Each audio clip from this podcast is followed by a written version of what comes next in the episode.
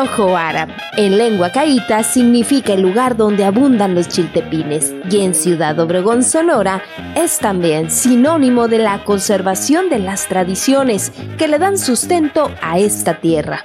En este espacio localizado en el pueblo de Cocorit se puede apreciar la cocina tradicional de la tribu yaqui, la representación de algunas de sus tradiciones y además disfrutar de una rica tarde de domingo escuchando música interpretada por distintas agrupaciones locales. La nación yaqui es la única etnia en el país que es propietaria de su tierra, tiene idioma y bandera. Precisamente mientras esta ondea, podemos escuchar una melodía que seguramente usted ha oído interpretada por algunos grupos norteños, como los Cadetes de Linares o Carlos y José. Se llama en castellano Flor de Capomo.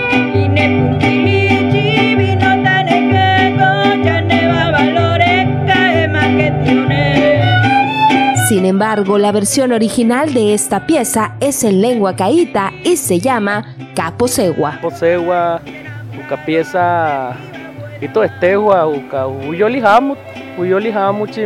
es una pieza que habla de las mujeres bonitas y en este caso trata de un hombre que quiere a una mujer, pero la suegra no le quiere a él, algo que pasa en todas las culturas.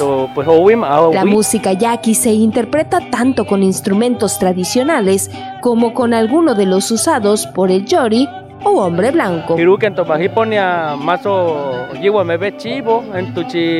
Eh. Algunos de los instrumentos tocados por la tribu yaqui son los jiruquias, el tambor de agua. En la danza del pascola también se usan el arpa y el violín, así como el tambor y el guitarrón que se usan en la música popular. Las tradiciones se viven de manera cotidiana en el Yojo Ara en Ciudad Obregón.